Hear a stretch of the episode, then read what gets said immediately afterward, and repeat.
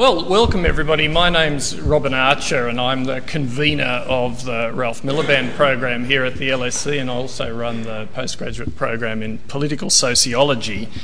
And tonight's lecture is the first of 8 lectures in a series we're running on the future of the left, which I think you'll agree is both a highly topical theme, especially after the financial crisis we've all experienced, and also a theme which I'm sure Ralph Miliband himself would have thoroughly approved of. And we've brought together for this series really a remarkable group of eminent scholars, of sociologists, political scientists, economists and historians from 3 different continents, arguably 4, and today we're privileged to have the first of those here, Colin Crouch. Now, Colin, somewhat like Ralph Miliband actually, has a long connection to the LSE going back to his period as a young man, we might say. He was a student here. Indeed, he was a student leader during the great wave of unrest that gripped the United Kingdom as well as elsewhere in the late 1960s. And he taught here at the Department of Sociology for many years before moving to further posts in Oxford University, the European University Institute, and most recently at Warwick University. Colin is, in addition, a Fellow of the British Academy. He's got numerous accolades, which I won't embarrass him by listing, but I think it's worth pointing out that his eminence rests both on his scholarly prestige and also on his role in public life. And he's been an advisor to numerous national think tanks, as well as working on collaborative projects and as an advisor to the European Commission, to the OECD, and other organisations of that nature. There are over 200 publications to his name, and you'll be pleased to hear that I don't propose to start listing them, but I do want to just indicate the extent to which he's been a leading contributor to a series of central debates in public life. Debates, for example, about the upsurge of industrial unrest in the 1970s, about corporatism and different other forms of interest representation in the 1980s, debates about different varieties of capitalism in the 1990s, and in the last decade, debates about democracy and neoliberalism.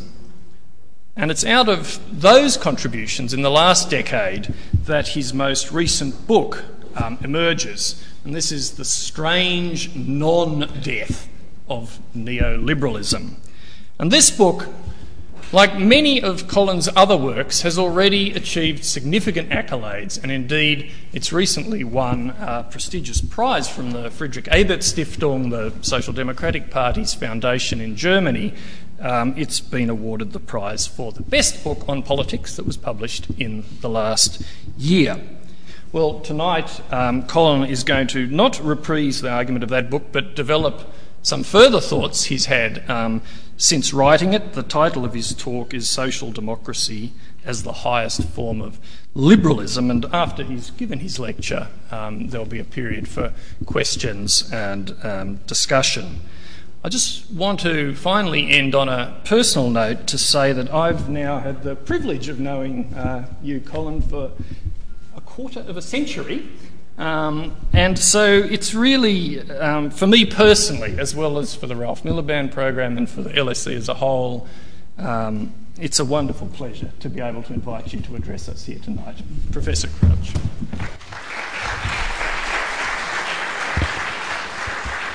Well, thank you for that, Robin.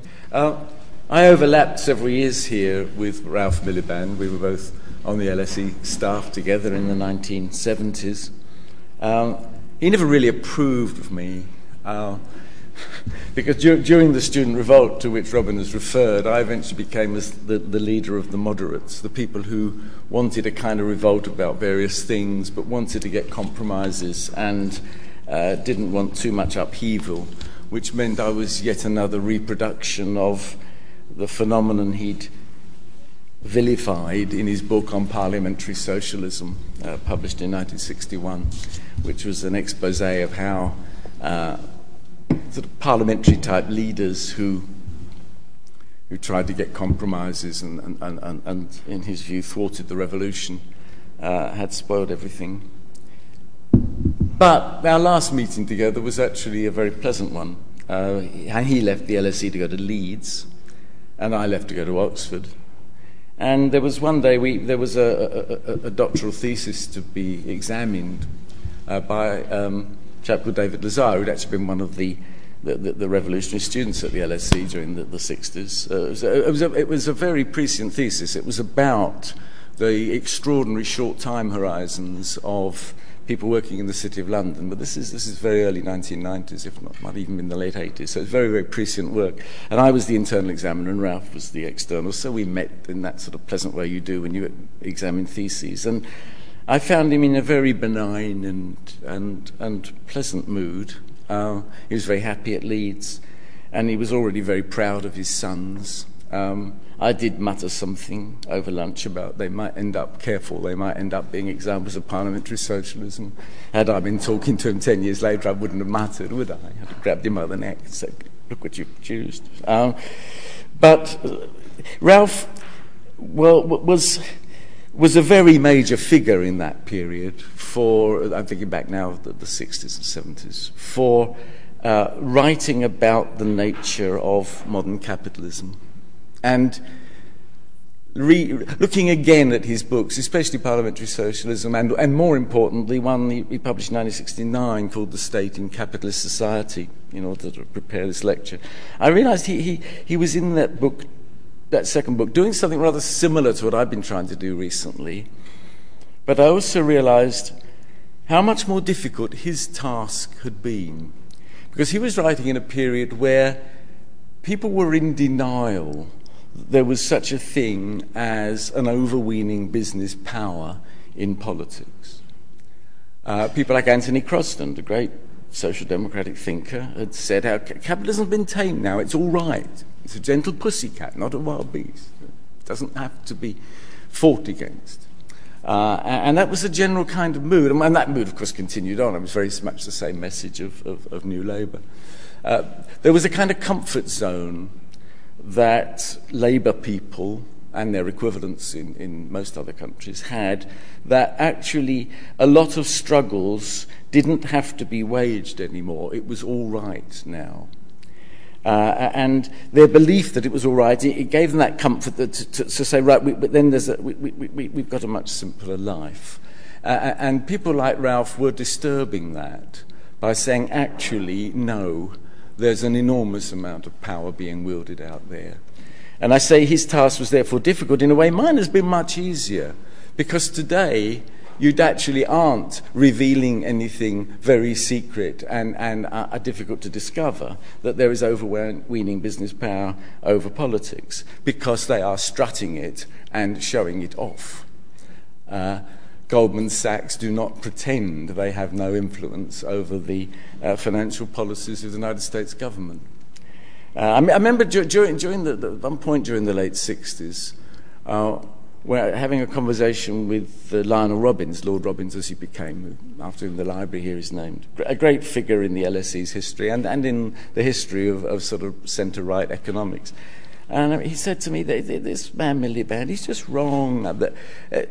I have seen captains of industry quake with fear before they enter an office in Whitehall. Yeah, right. So when McDonald's go to advise the Prime Minister on his food policy, they quake with fear that he might not accept every single thing they might say. Today, and also governments today are only too willing to boast of the fact that business influences everything they do. So there's been a complete change. What Ralph had to show to people, we now can see, and as I say, it's boasted of rather than kept concealed. He and other Marxists were able to do that. They were able at one and the same time both to show how that power is exercised and also how puny were attempts to combat it through his work on parliamentary socialism, because Marxists had their own comfort zone.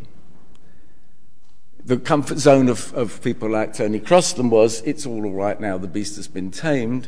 For Ralph and others, it was, history is moving on. One day, inevitably, the working class will rise up, and the logic of history is that all the parliamentary socialists and all the others can ever do is just impede it for a bit. But it will happen. So that gave them a comfort zone from which they could then analyse much more critically, much more ruthlessly than people committed to living in a society could do, which is why Marxist scholarship, especially of that period, has a particular edge, because it's able to, it's not afraid of laying bare what it sees.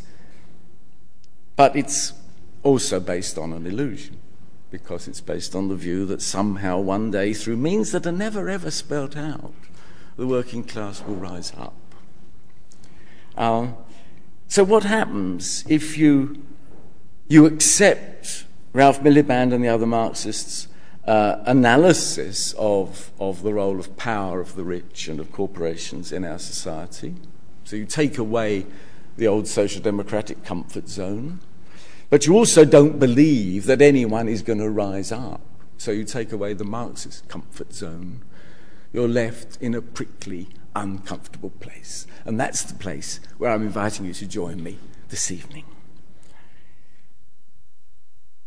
The real problem is that for Marxists there was always the possibility of abolishing power. And it's the realization that you can't abolish power any more than you can abolish matter. That is the beginning of a whole revisionist set of thought processes. See, by definition, it seems to me, the left, if we define what is the left are those political forces that represent and stand for those who do not have power. Now, in earlier periods of history, you might identify a right and a left, and you eventually get that those who are powerless come into power because it's all among elites, and it just all changes round in the way that the concept of revolution was seen up until the French Revolution. And so you get change of hands of power. Now, the whole point of the socialist movement and of Marxism was that when the working class itself, those who are by definition the powerless, when they come into power, all they can do is abolish the whole idea of power.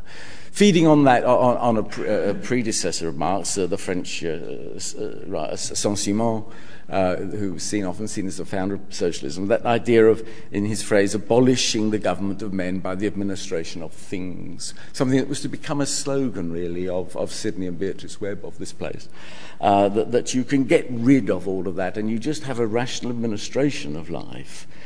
And it's the realization that doesn't ever happen that is it gives the heart of the problem of the left, because if you can't abolish power, then the representing those who are by definition people without power is always a task that cannot get any final victories. Its victories can only take two forms. It can take the form of the triumph of parliamentary leaders who betray the movement and become capitalist lapdogs, as the kind of people Ralph Miliband wrote about in Parliamentary Socialism, or it generates its own monsters instead of lapdogs, Rottweilers who turn on the movement itself. And the left has this awful history of seeing great potential leaders who will lead the movement, who in the end, of course, turn against it itself and become monsters. Napoleon Bonaparte, and Lenin, Gaddafi, and others. So if you want leaders, you either get a Rottweiler or a lapdog. But they're certainly dogs. But the first person, actually, first well-known person, really, to perceive both of those types was actually Beethoven. And it's well known how he decided that once when Napoleon declared himself emperor, he would now oppress the peoples like everybody else, and ripped off his dedication page of the Third Symphony. But also, so that was Beethoven seeing the Rottweiler. But he also saw the lapdog when he went to see one of his great heroes, Goethe, in Weimar. And there's this great man, one of the great originators of Enlightenment thought and liberal thought. He saw him there happily giving obeisance to his petty prince in Weimar, and also receiving obeisance from people below him. And Beethoven couldn't believe that Goethe could be like this. So Beethoven saw them both, in a way, the two possibilities of I'm sorry. Oh, is this not working? It sounds as though it's working. Okay, I'll try to speak loud. And so if power can't be abolished, and if one's representing the interests of those who don't have power, the only answer is to try to work for a society in which there's as many different sources and types of power as possible. In other words, one ends up with Lord Acton's famous dictum, all power corrupts, absolute power corrupts absolutely. We can't get rid of the thing. We don't want to trust anyone with it for much. All we can do is try to build up a plurality of sources of power and of types of power. And this actually is not at all congenial to the history of socialist and Marxist thought. And the idea of pluralism was as anathema to people like Ralph Miliband. And I remember spitting it out as a word. Pluralism was a sort of rude word you would use, partly because there was a belief that there'd be a socialist society where we wouldn't need pluralism, but also because, and it goes back to my notion of the social democratic comfort zone, people would describe the society in which we lived as being pluralist. And say, oh, everyone's got a little bit of a bite of the cherry, everyone gets a little bit of chance of power, there isn't really a problem of power. And so we didn't like that idea. But once you've accepted that, once you believe that you can't actually abolish power, once you don't trust anyone to wield power on behalf of the powerless, then you come to the conclusion what we need is as plural a set of power sources as possible. And I think that that is the lesson of the history of social democracy. I don't call myself a socialist, because to me socialism is about that, an attempt to replacing one form of society with another one equally monolithic. Social democracy, as it developed historically, not originally, stands for an ongoing, fruitful and productive confrontation between representatives of the powerless and sources of power. And it's not surprising that social democrats always come back to the Nordic countries as the place where this happens, because it's the only place where we've had in the world, and it won't ever happen again now, where we've had consistent power on behalf of very organised movements of the powerless, in a context where the other sources of power, of capitalist power, also remain strong and aren't conquered. If you look back to what, say, Oslo and Stockholm were like as places to live in during the mid-50s. They weren't actually so different from what it would have been like to have been in Prague or Poland at the same time. All pretty utilitarian, not much luxury, lots of regulations, not many restaurants. But they then went very different ways. And the Nordic countries ended up being the most tolerant, open, transparent societies the world has seen, really, alongside continuing economic vitality and innovative capacity, whereas we know where Eastern Europe went. It went towards dictatorship, police power, fear, and economies that were stultified. And a very important part of the reason, and part of it is in different historical contexts, but an important part of the reason is that Swedish and other Scandinavian Nordic social democracies never conquered capitalism. They had to live alongside it. The strong parties had to live alongside strong autonomous trade union movements who didn't accept their role was to be the conveyor belt of the party, as was the communist concept. And they had to live alongside highly organized capitalisms, which in the Swedish case was a global capitalism, multinational capitalism. Also, these social democracies, these very powerful labor movements of the powerless, were existing in small open economies that had no choice other than to be competitive in world markets, to accept the logic of a capitalist economy.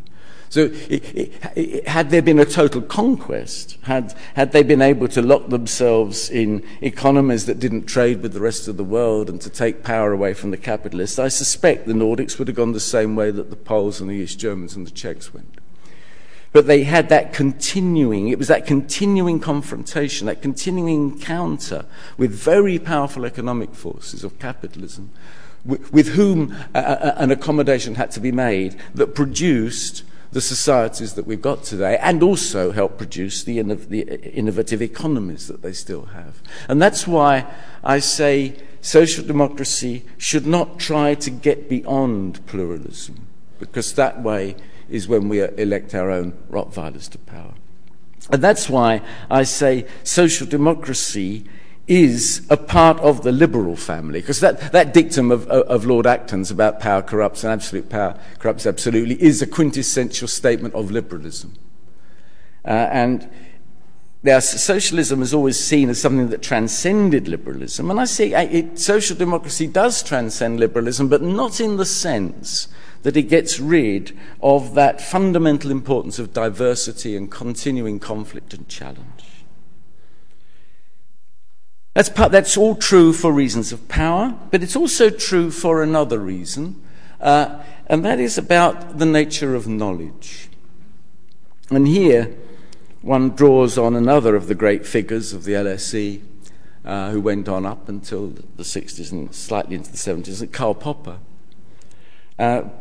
Popper's often put together with Hayek, but these are both men who had an absolute horror of state socialism and who both believed in the extreme difficulty of organizing knowledge about a productive system, and therefore both saw the market as the way in which production was most efficiently organized. But Popper wasn't just that. Popper was actually a social democrat. Popper believed that you didn't just delegate everything to the market. He was interested in governance and government. And actually, it's Popper who invented the concept of social engineering. Now, that's always used as a boo word. It's a right-wing boo word, that you accuse someone of social engineering. It means they're trying to mess with the natural rhythms of society in order to produce some kind of top-down outcome. But Popper, who actually did not use it as a boo word, he believed in social engineering. It's what he offered against Soviet planning. Because his concept of the engineer is not of the all-powerful controller of society. It's much more the engineer as the chap at the local garage who tries to fix your car. Well, let's see if this works. If it doesn't, bring it back in a week's time. There's a few more tricks I can try. The social engineer isn't certain what's right, isn't an all-knowing central planner. It's someone who's got some knowledge and realizes there's various bits of knowledge might work, and you keep trying them. And the market will be one of the ways in which we do that, but it won't be the only one. The important point is that you can only do that business of let's try something else, see if this fits, see if this works, if you've got a big diversity of stuff coming up in society. And that's when what state socialist societies eliminated and didn't make possible. It's true of technical knowledge in that sense, and economic knowledge that needs markets, but it's also true of moral knowledge. Once we accept a certain degree of moral relativism, so we accept multicultural societies in which there are, people have got lots of different beliefs about how we should act, but we continue to have a sense of moral seriousness, so we don't just say, oh, let anything happen. Right? We have a problem. How do we work out what's right to do? How do we know whether arranged marriages are a useful convenience or an evil? I mean, how do we ever get to know these things? And the more you're put in a multicultural society, the more you're forced to answer these questions. And what we have to do is be willing to confront that diversity and then see if we can work a way through it. And we'll never get all knowledge of the kind that control whole systems, and we don't want to be in a position to control whole systems, because we never know when new knowledge is going to disrupt our old knowledge. And there's going back to this is an excuse for nostalgia today, really. Going back to another of the great figures of the 60s, 70s, 80s at the LSE is the figure of Ernest Gellner, who writes somewhere in one of his books, this is how moral truths come in, lamely and uncertainly. And that's how Ernest used to come in, because he was lame. He'd come up to the lectern, smooth out a bit of paper, very slowly start to talk. And because it was all, knowledge was difficult. But there was also a constant serious search for moral truths going on in that. Remember one day someone lit a cigarette. He said, there is no smoking in my lectures. That was a moral truth he certainly was aware of. But the point is we can only get to that notion of dealing with the complexity of knowledge if we allow many sources of knowledge to keep going. And that is an essentially liberal vision.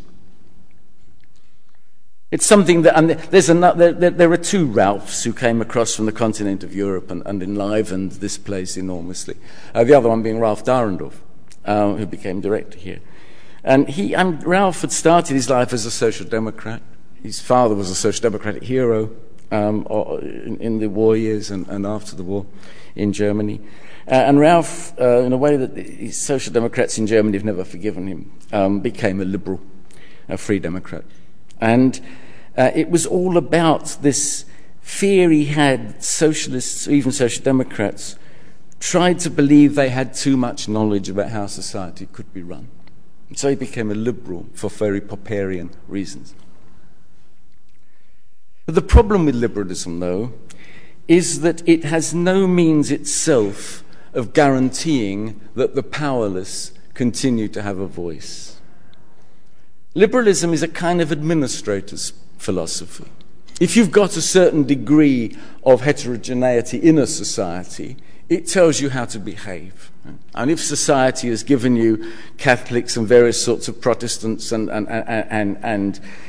some seculars as well, liberalism tells you to be a good Dutch tolerant person and find them a place. If you've got various classes have managed to struggle to get their place on the stage, it tells you give them all their voice. But it doesn't tell you anything about what to do if some voices are deeply unrepresented. And I think that's why, historically, although at one level everybody's a liberal, the liberal parties that the 19th century bequeathed us have everywhere become minority parties for relatively small middle-class elites. Because it's as I say, it's an administrator's creed. It tells you, rather like utilitarianism to which it's related, it tells you how to cope with a society that's out there. But what do you do? And this is a question Ralph Dahrendorf, I think, remained uncomfortable with at the end of his life, when after he'd seen the neoliberal battering of social democratic societies. That what do you do if actually the power balance has become deeply skewed, and if the powerless are losing their capacity to have any voice? It doesn't tell you what to do. It doesn't tell you how to make a movement. Whereas social democracy still is, and still sees itself as being, the representative of the powerless. And therefore, in my view, it's only social democracy that enables liberalism to realize its own goals, which is why I give my talk this title. And that the aim of social democracy is to guarantee pluralism in societies that are threatened with a gradual loss of it.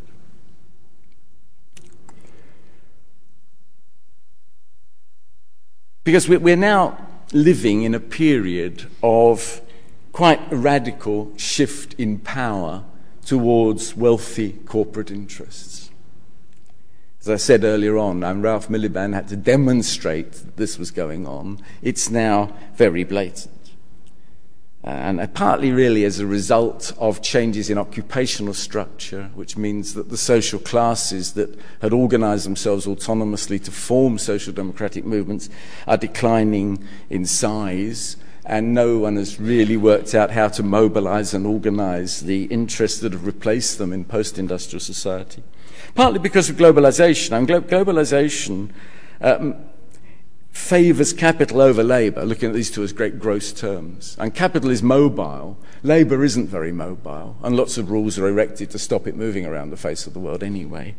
And we see this coming out. If you look at it, there's a very crude statistic you can get, and that's the share of capital and labour in national income. And if you look, this reached an extreme in favour of capital around the time of the 1930s crash. And then, after the Second World War, going on into the 1970s, gradually it comes down, and so the labour gets more and more of a share of national income. And then, starting in the United States and gradually spreading to everywhere else, from the late 70s onwards, it shifts back up again. So now it's back at the kind of level it was at the time of the Great Crash. There's an interesting statistic that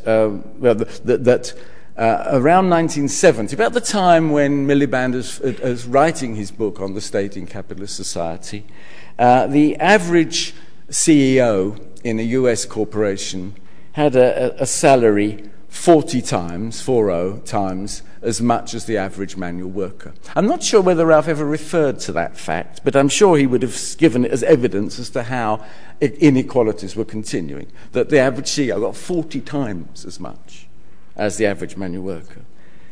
By the year 2000, that figure was 1,000.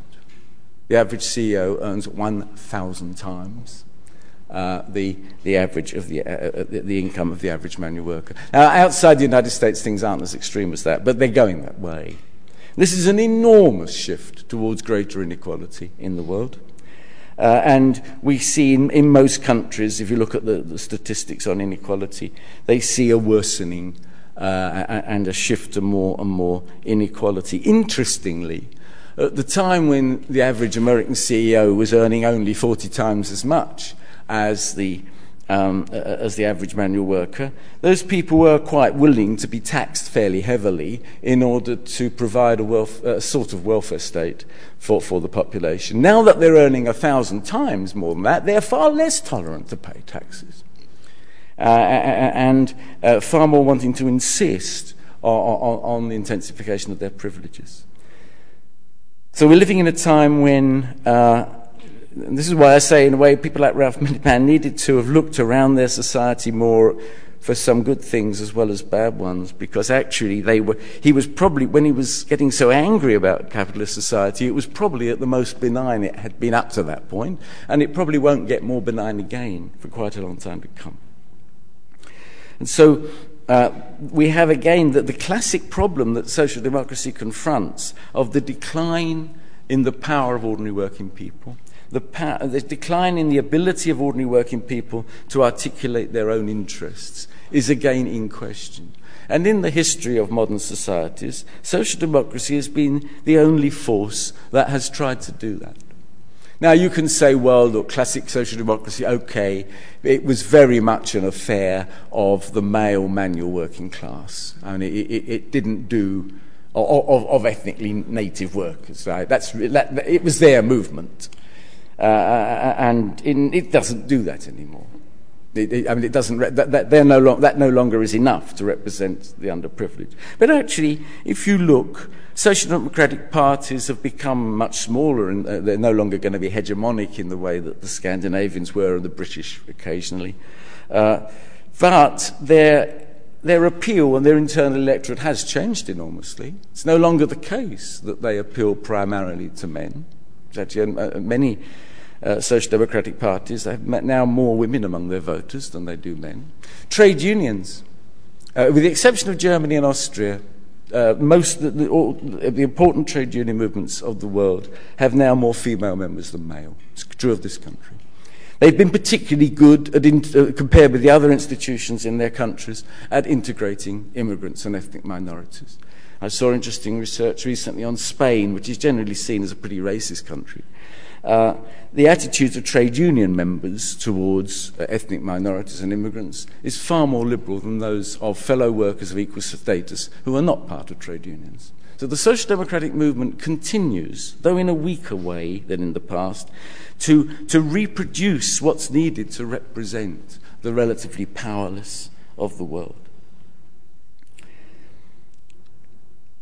And that brings us then to think, well, what is it that social democracy, as the voice of the left, what is it that it needs to do today in order to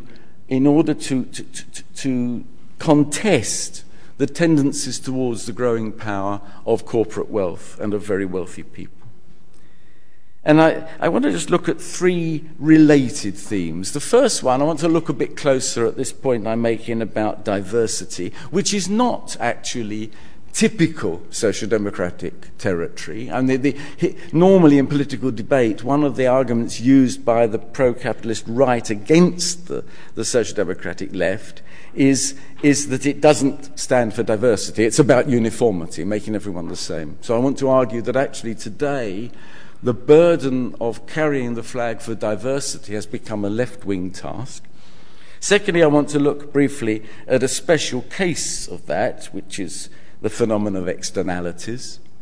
And then thirdly, I want to look at what looks much more familiar ground to the left, the issue of collective common goods, which is actually paradoxically becoming the most troublesome of these. First of all, to turn back again to what I mean by the task of the left is to carry the flag for diversity.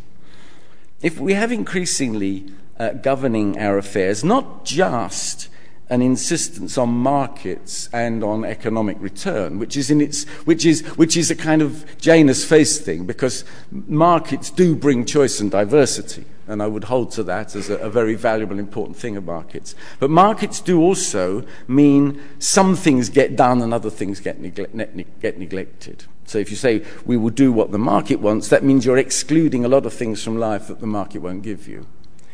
But also, when we say markets, and this is one of the themes of this recent book of mine, that when we say markets, we often actually mean large corporations, who are often in very impure oligopolistic markets. And actually often to say, let's give it over to the market, means to give an air of life over to a small group of oligopolistic corporations. And that's where there is now a problem of challenge to diversity in a world increasingly governed by these forces.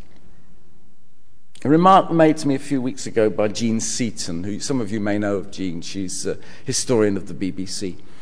She said, it's very interesting to look at how differently news corporation behaves in Sky News in the United Kingdom and Fox News in the United States. Same corporation owns these two things. The same man, Rupert Murdoch, right, is the big figure in both of these. Sky News is actually an extremely balanced, thoughtful station, television news station, that gives you a rounded view of what's going on in the world. Fox in the United States is a voice of the Tea Party. Now, why, in the one case, do you get an organization that's devoted to giving you a rounded view of diverse opinions allowed to be represented, and the other just represents one? And the answer, Jean was saying, lies in the fact that there are broadcasting regulations in this country, whereas there are none in the United States. And broadcasting is an interesting case of where diversity needs regulation to ensure it exists, and where the market left to itself produces a lack of diversity. This isn't always true. If you take something like local radio stations in a city the size of New York or London, you will find an enormous rich diversity of programs going on, catering to all kinds of tastes and opinions. But that's because something like local radio, with very, very low entry costs, does generate a genuine market. But if you look at something like mass broadcasters, there you have markets that are very difficult to access, and where you get a tiny number of global players, and where therefore there is a low level of actual competition in the market. These are oligopolistic markets. They do not provide diversity. And you only will get diversity guaranteed when there's regulation that ensures it's there. I always used to think that Margaret Thatcher's greatest achievement was the establishment of Channel 4 television in this country. Channel 4 was established so that it really would produce a proper market economy. It was neither a state channel nor was it allowed to be dominated by the large media corporations. They were kept out of it. It was to be a place where the small firms could develop a genuine program market. And while it lasted, it did that, and produced an enormous diversity of wonderful innovative programs. But actually the economic model was flawed. It couldn't work, and eventually it had to be given over to the large broadcasting corporations, the private ones, and now it does nothing very interesting at all. If you want the kind of thing that Channel 4 used to do, you have to go to BBC 4.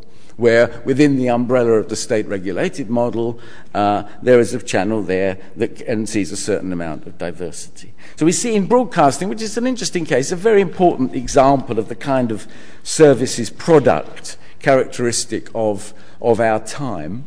But we see, and you can repeat it in other sectors too, how actually When you get sectors where the market itself can't produce diversity and where you've got oligopoly, it's actually only regulation that will give you that diversity. And social democracy is the representative of the non-powerful groups, the ones who would always be worried about the power of individual corporations to dominate markets, will be the political force that tends to say, hey, we need regulation here in order to get plurality. Regulation, when it's used as a word in politics, its automatic associations are bureaucracy and red tape.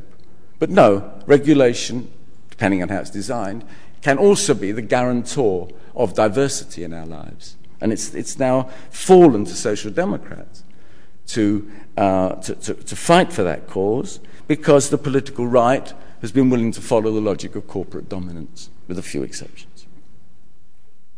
Markets need protection from the firms that dominate them.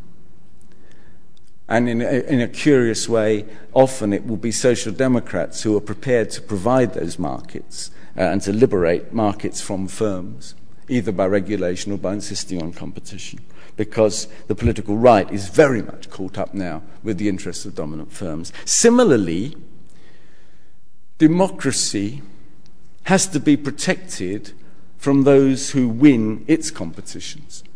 See, the problem is both markets and democracy produce winners. And winners accumulate power, and winners abuse power. And there needs to be a constant reinforcement, partly of competition in order to ensure that not too much power accumulates, but also of regulation that ensures that when the powerful have got their power, there are limits to how they can wield it.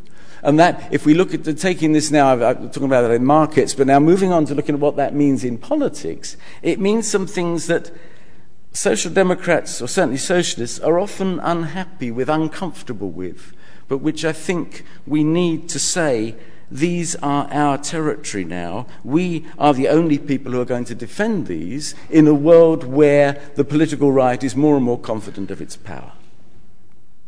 So which politician in Britain, on two occasions last year, attacked judges for being unelected?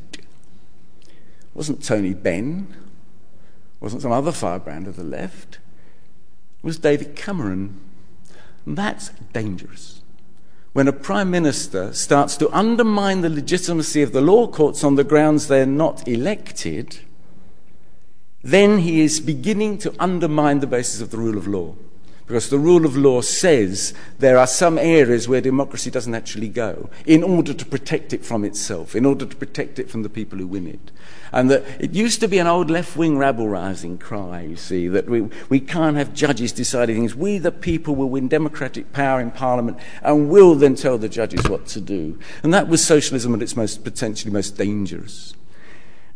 Now it's the political right that has the confidence to say, perhaps we don't need such autonomous judges. Also last year, who was it who attacked the British Statistical Services for criticising a statement he'd made using statistics and saying it had been completely distorted? It was Boris Johnson. He made some absurd statement about crime, and the head of the Statistical Service, a very honourable civil servant, years, Sir Michael Scholar, years in the civil service, serving under a number of governments, and Boris Johnson said he's a Labour hack, meaning he's challenged my political use of statistics with neutrality. That's what got the Greek government into trouble in the first place, was politically distorting statistics. So the information services and statistical services have to be protected from the reach of democracy if they are to serve democracy. More contentious, perhaps, among left-wing audiences, I think the same is true of independent central banks. It's not actually in the interests of electorates to have politicians able to manipulate money supply aggregates in order to fix a certain election outcome. Far better for democracy that that sort of thing's taken out of the reach of politicians. So I think the left today has an historically unusual mission of being the forces that protect markets and democracy from their abuse by power holders. It's a charge that if the left doesn't take that role, I'm not sure it's going to be taken up. This is, I say, it's uncongenial territory for the left. But I think we have to see it's now that if the left doesn't do it, at a time when we're living in a time now when the power balance between a very small elite and everybody else is very extreme. And it's a time, therefore, to defend the plurality of institutions. Now, I said, I'm going to give my second point, it's going to be about externalities. Externalities, it's this strange word that economists use. Some of you are probably economists and understand it better than I do. But what one means by an externality is a byproduct of a market activity that is itself not represented in the market exchange. They can be positive or negative, but we're really interested in the negative ones. And the most easy example to grasp is when an economic activity produces pollution. So if I set up a factory and I dispose of my effluent in a river and poison the fish, that doesn't enter my cost calculations, right? I'm buying raw materials, I'm employing labour, I've got a factory, I produce products and sell them in a market. At no point does the fact I've killed the local river's fish enter into these calculations. And it's one of the ways in which markets can fail. And so now, it doesn't mean necessarily, as economists tell us, that you have to remedy an externality. It may be that the good I do by producing these wonderful products in my factory is far more important than a few fish. Right? And so just to identify an externality is not to identify a wrong. But it often is. And it's the problem with markets is that when one makes a market, the whole point of what one's doing is saying, here are a set of things we can maximize.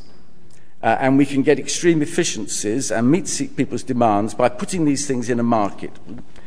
And one of the things you do in order to do that is to say, then we're going to disregard a whole series of other things. They're not in this market exchange. They're a nuisance. Just get rid of them. Forget them.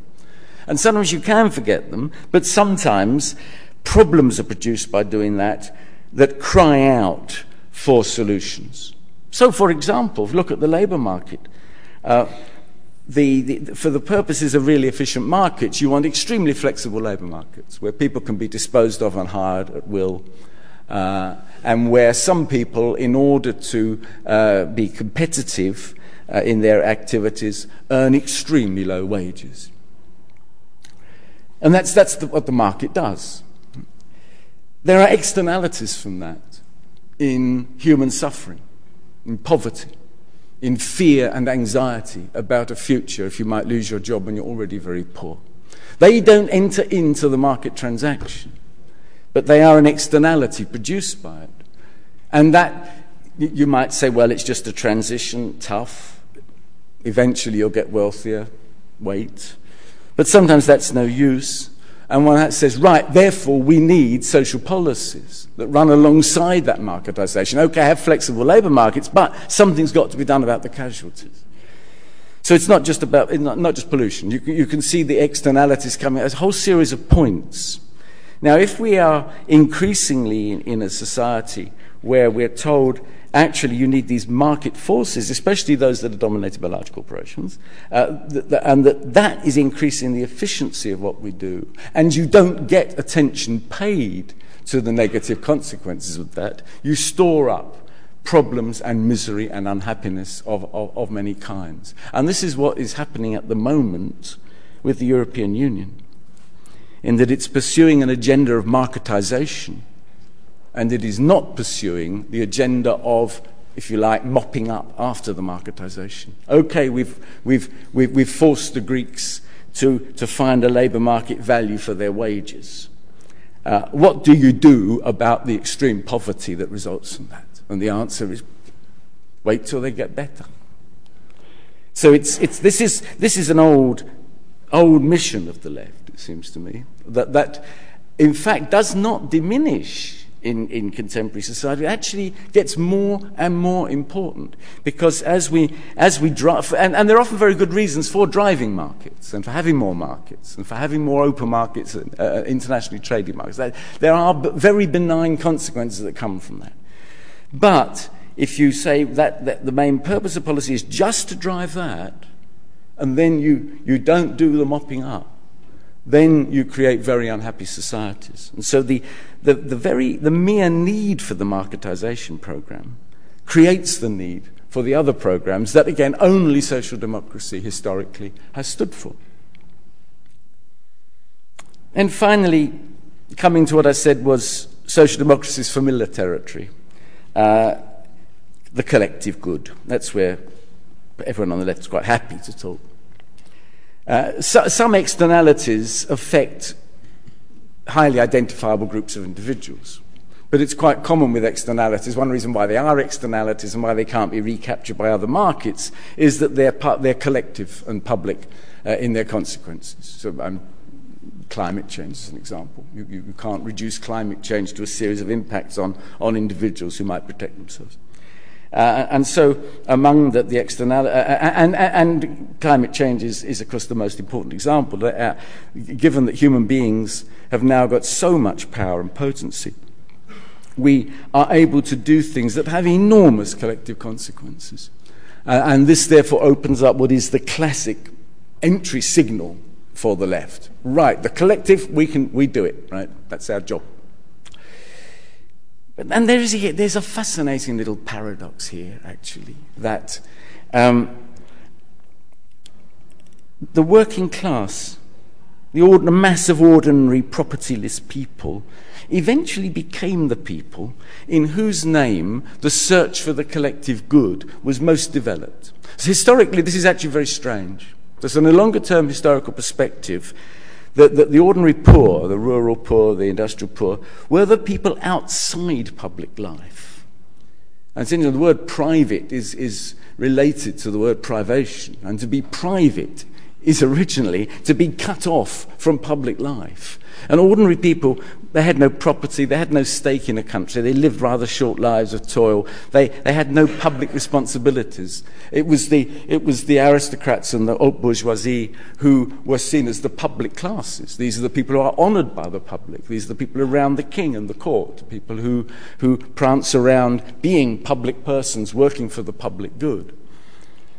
In Edmund Burke's phrase, the great families who were the oak trees on which the British society was built. They had a stake in the country, and therefore, when they worked for their private interests, they were also working for the public interest. And it's interesting, these public classes didn't actually do a very good job of it.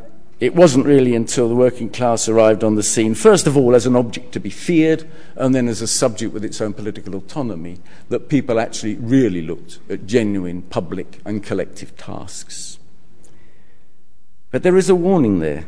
You see, why did that happen? Why did such a class, the class outside of public life, the class without a stake in the country, why did it become the class around which eventually the collective good could be pursued? It was because these were people who had nothing, or very, very little, and who couldn't really get anything unless it was a collective provision.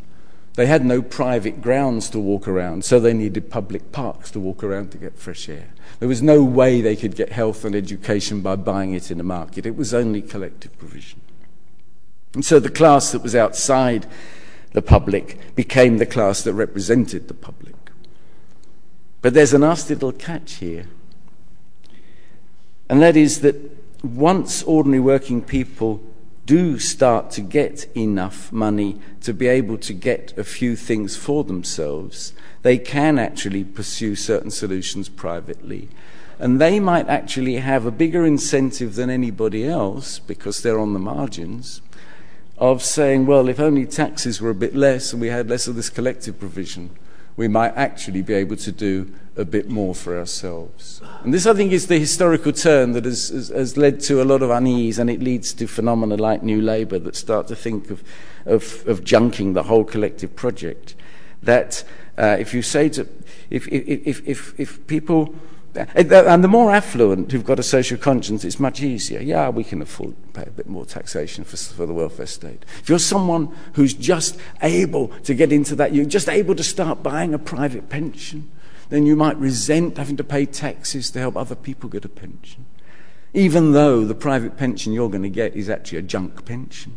And pensions, where we're seeing this most extreme at the moment. It's the forerunner of where there's an enormous incentive to privatisation, and where the private market is letting people down very, very badly. But there is a problem that you can't take for granted that it will be ordinary working people who respond most readily to the demand for collective things.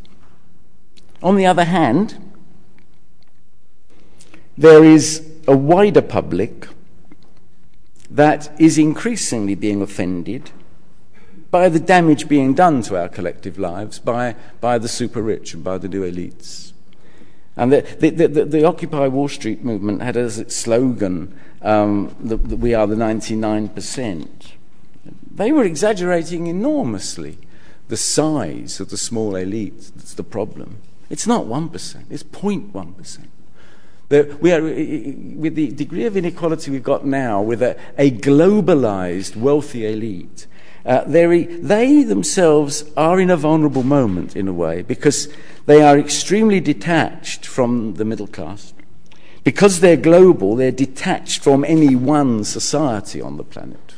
The old elites tended to be embedded in a country and belong to it. This new global elite isn't, and it's arrogant.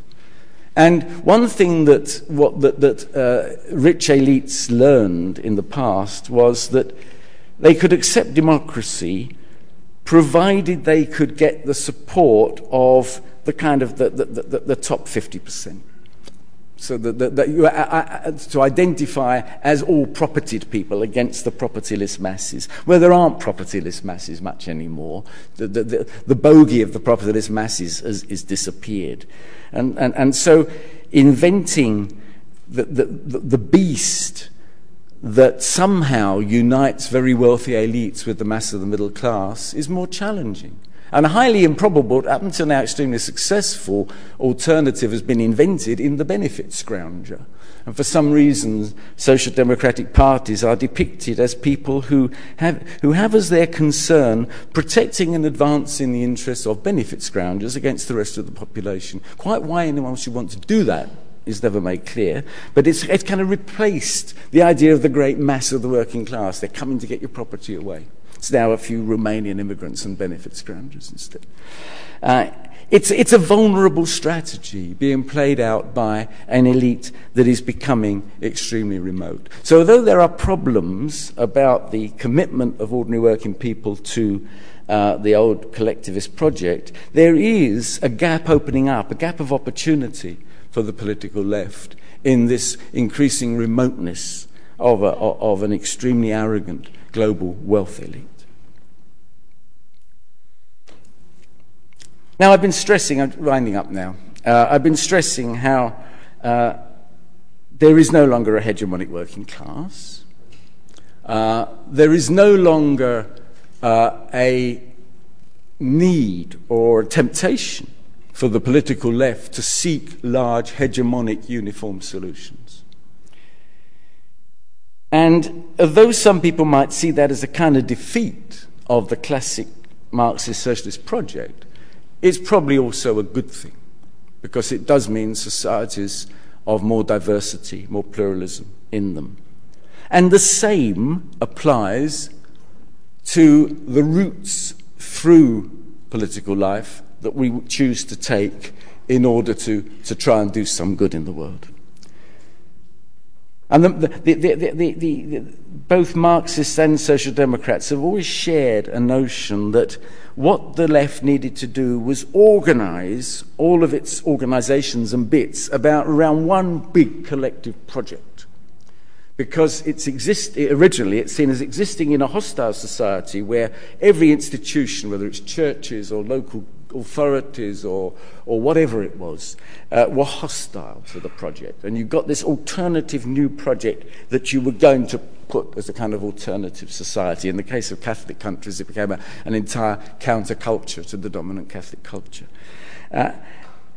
Now, if actually we're no longer dealing in hegemonies, we can look outside all of that and say, actually, there might be a whole plurality of paths through all of this, and that the idea that electing a party is the only thing might need to go. And here it's interesting, because Ralph Miliband's suspicion of parliamentary socialism means he certainly isn't someone who's insisting on this kind of route. He's got his other route about an organised working class that somehow is going to organise itself. But if you regard both the party as the perfect solution and this sort of mass uprising, perfect solution not going to happen, you start to say, well, let's look around at a lot of different alternative things. That state power, parliamentary political power in the conventional sense, isn't the only thing. I wouldn't go so far as to him to say it's not even a thing. Parliamentary elections, parliamentary life, the compromises that are necessary for parties to govern, you'll never ever produce a world where these things are not necessary. What you need is things that go around them. And in a way, that's probably the only way in which parties are going to renew themselves. You see, one of our problems today is that, as I said, the new classes of post-industrial society haven't really developed autonomous organisations. And there's no way a political party could create those. They have to come out from the society. So we want a lot of other stuff going on, people trying entrepreneurially all kinds of ways of organising political movements. And that also means we begin to turn away from just this focus on the state and its action, not instead of it, but alongside it. It's interesting, I'm saying these things, well, this didn't used to be the LSE here, but I mean, in the heartland of Sidney and Beatrice Webb, the Webb's great mission was to demonstrate the importance of the state, in particular in building a society for the left, but actually in building a modern society in general, part of the sort of general statist project of modernisation of the late 19th and early 20th centuries. So, for example, they saw trade unionism as a kind of poor substitute for state regulation of the labour market. And there were those famous battles between Beatrice Webb and Octavia Hill of the Charity Organisation Society about whether the state or private charitable initiatives were better at dealing with the problems of poverty and so forth. This wasn't the struggle between state and market at all. It's another vision, Octavia Hill's vision of the public. It was a public that was bigger than the state, or different from the state, actually, different from the state. The state wasn't all that occupied public. And of course, Octavia Hill's the big baddie, boo. Beatrice is right, because the modern social welfare state was built on Beatrice's foundations. And that task of establishing the role of the state had to be done. But we also remember Octavia Hill as the founder of the National Trust, which does demonstrate the concept of a public that's not the state and not the market. It's interesting, in the recent months, with the battle against the present British government's attempt to overhaul massively planning controls to enable builders to build on all sorts of treasured pieces of land, a very leading role has been played in that struggle the kind of a social democratic role, in my view, has been played by the National Trust under the leadership of Simon Jenkins, a kind of very nationalistic Tory. If Beatrice had had her way, the National Trust would have been a state agency, and it wouldn't then have been able to counter the power of a government.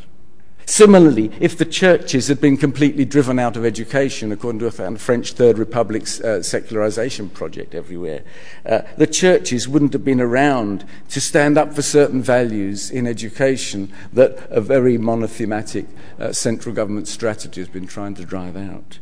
We need to look for allies and for causes and possible forms of action all over the place, which is bad news and good news. And I've been talking a lot recently about the need, how there is, given the, once you get the political domination of the corporation, you then get, as a kind of Hegelian dialectic after that, corporations themselves becoming the targets of political action. And a new route, a new political space is opened up. We've seen this, the last few days, we've seen a dramatic example of that here with the work experience scheme, and a few campaigners saying this looks a bit like slavery, and then major brand name corporations fearing the effect on their reputation of being associated with that, and government having to change its policy. So once you open up political arenas, you don't always have to lobby government to get a change. The power of the customer, the power of the potential customer, can itself be a kind of power that we shouldn't neglect. To use that famous quotation from Gandhi that Neil Lawson puts always on Compass propaganda, be the change you want to see in the world.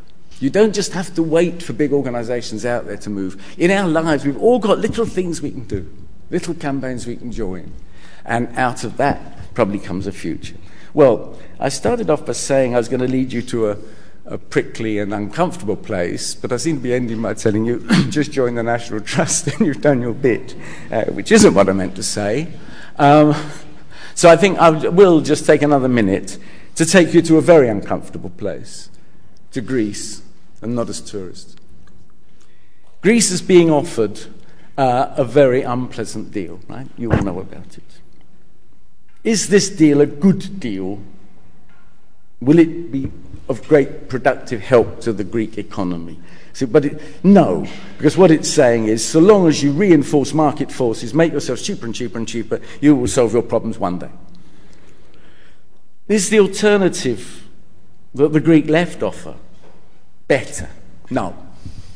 They're saying classic state socialist solution. Cut ourselves off from the world, leave the European Union, don't trade, stop capital movements, just make our own stuff for each other.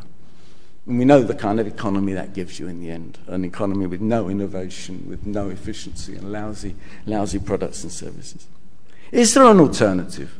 Yes, there is, actually. And a proposal for it came from Ralph, what you might think is a strange source, the German trade union movement, said what needs to go alongside this package is an enormous package of aid to get improve Greek infrastructure, training, skills, all those things, so they can be a modern economy. Does that alternative stand any chance of being adopted? No. Partly because the neoliberal orthodoxy won't stomach it, partly because anyway the Greek elite would siphon it all off, probably. So does that mean I think the Greeks should accept the deal? Yes. Because the alternatives that are realistically on the table for them are worse. Does it mean, therefore, I think they should stomach it and not complain? No. Although the alternative being put forward in Greece by the Greek left is, I think, hopeless, I still would be very sad if the Greek people would say, okay, we'll just put up with it. It's only if around the world we show we've got points of tolerance where we simply protest that this monster of corporate wealth is going to start to realise it's got to compromise. That's what happened after the Second World War. The first half of the 20th century showed what happens in societies when ordinary working people are excluded and when their needs aren't met, and when wealthy elites accumulate everything. And capitalism for a while learns a lesson from that. It's forgotten that lesson. I remember during the 1980s when Thatcherism was at its height and unemployment was rising in this country, someone asked J.K. Galbraith, how was this possible? He said, oh, you can do anything you like to the British. They've put up with it. And the world mustn't be like that. We do have to protest and complain and make it difficult to rule us. And that means at times people have to indulge in protest actions that are semi-violent and difficult and obstructive because we're facing concentration of power in the world now that is quite horrendous. But the protests and movements won't themselves produce a great hegemonic new world. There isn't a new world to be made. We've just got this one. That's prickly and uncomfortable.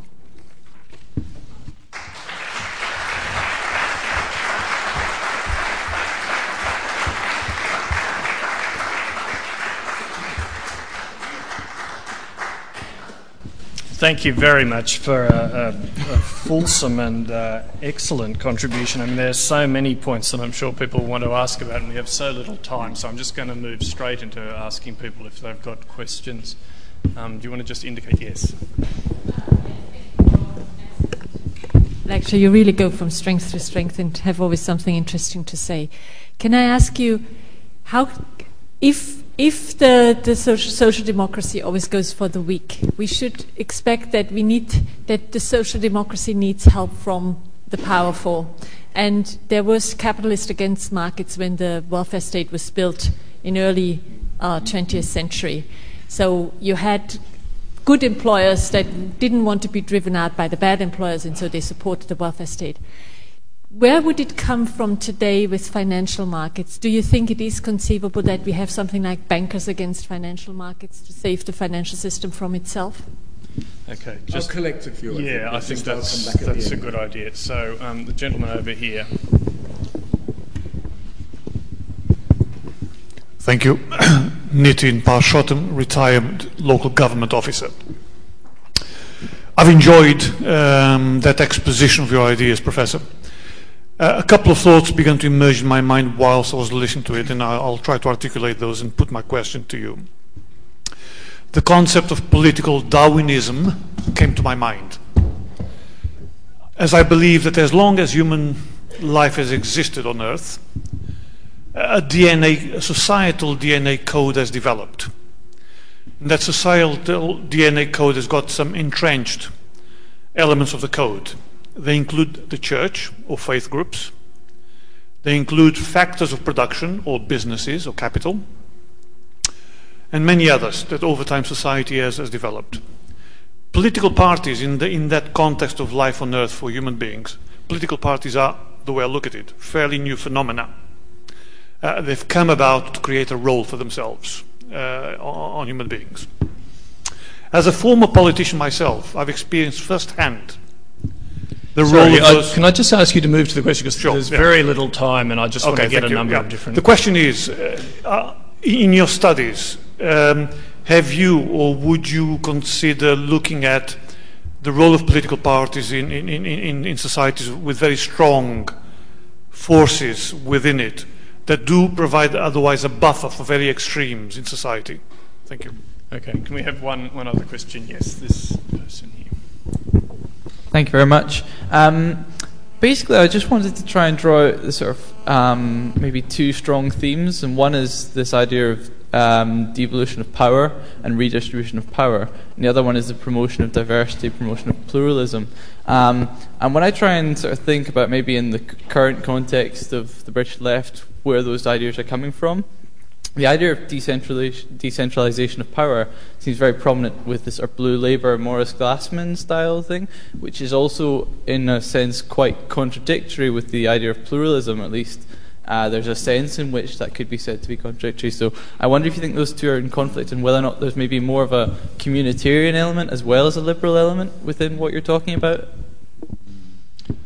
Okay, so they're big questions, but if you could keep it reasonably short so we can have some more. Oh, you want me to answer? Yeah, if you don't mind, because that's three. Yeah, they're very diverse.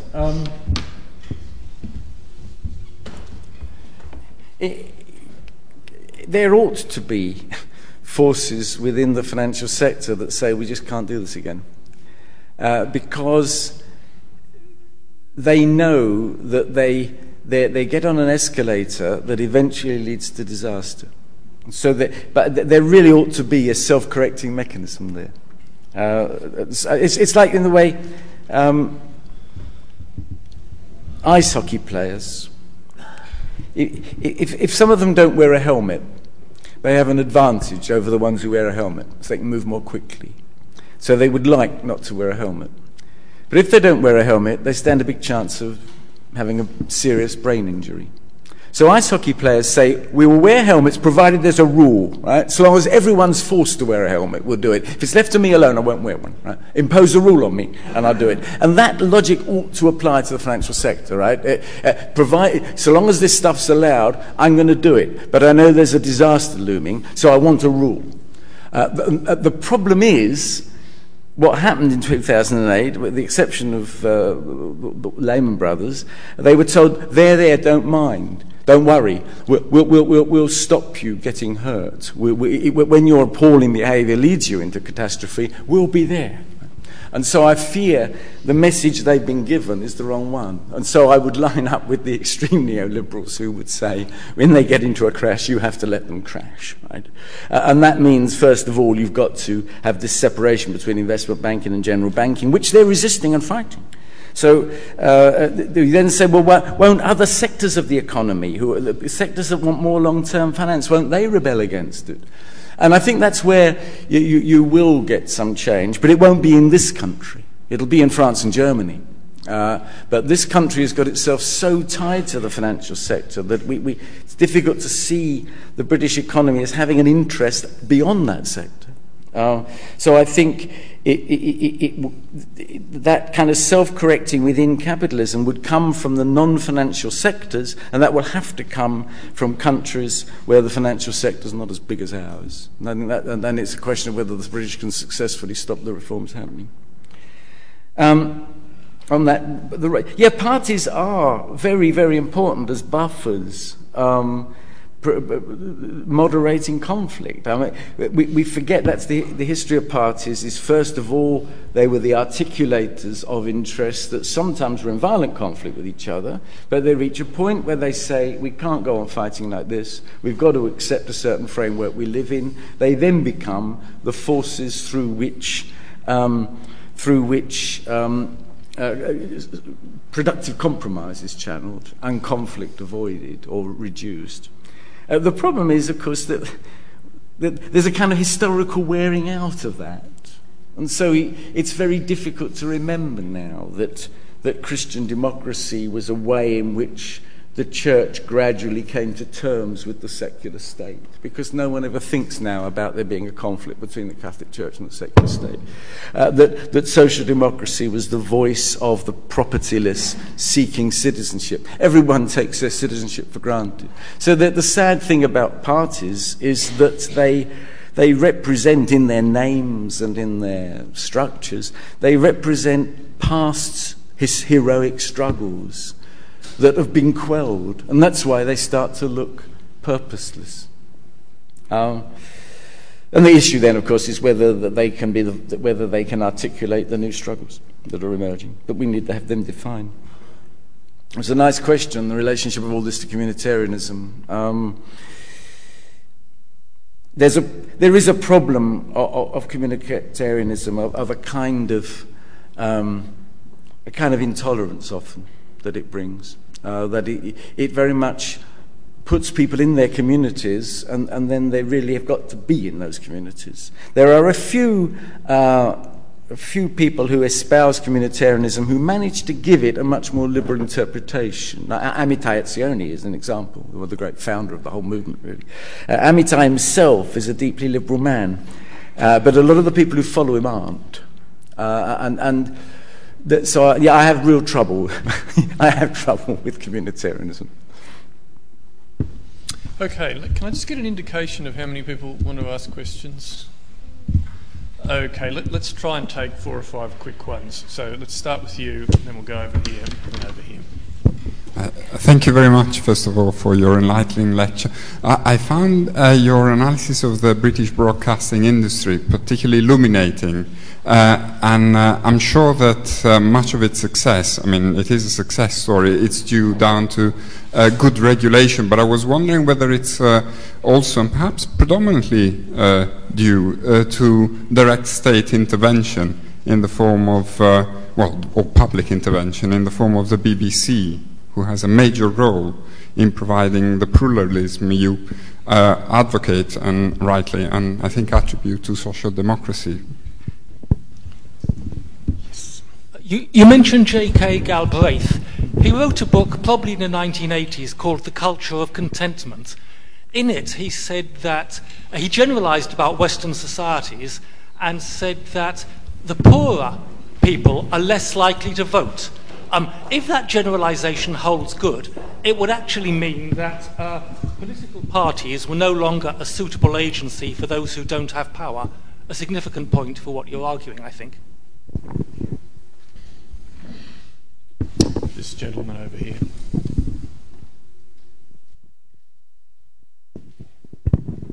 Just to introduce another part of the world, you said earlier on, I think incontrovertibly, that Scandinavia is, as it were, the home of social democracy.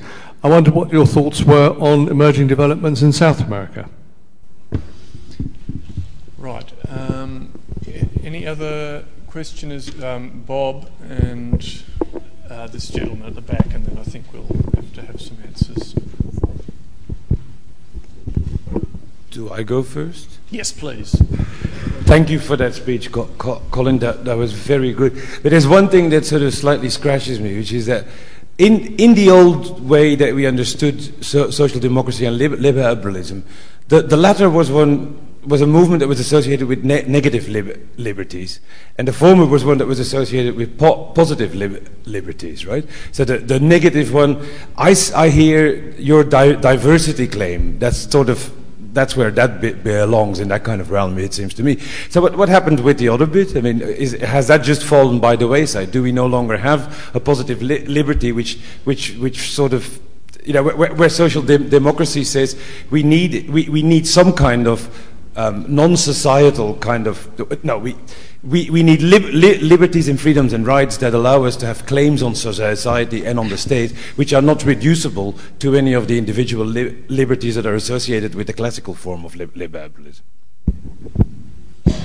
Okay, and lastly, this gentleman. Yes, thank you for that inspiring lecture. My dilemma here is you mentioned a gap of opportunity in terms of the left organizing one big project. In your experience, with regard to the neoliberalism failing the world, what alternative would you suggest to replace? Sorry, in terms of the neoliberalism and its failure, in terms of the Western construct, which alternative would you suggest or let us know about? Well, clearly you can't fully answer all of that, but if you could signal your thoughts. Now, BBC is an interesting example of a state institution that is slightly beyond the reach of democracy and politicians. It's that kind, rather like the law courts. Okay, it's part of the state, but it's beyond reach. They're really precious institutions, and I think, I mean, I'm not usually very nationalistic at all, but I would, if I'm not particularly proud to belong to any particular nation state. You say, why are you proud? Are you proud to be British at all? Yes, because one of the things we did was to construct that notion of institutions that are public but not controlled by the state.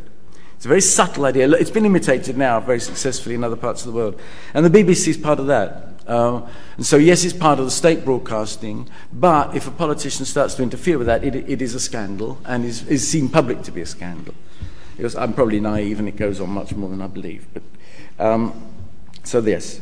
Are the poor less likely to vote? They are in the United States more than in most countries, and that's an historic problem there. It is beginning to be the case elsewhere, though, actually.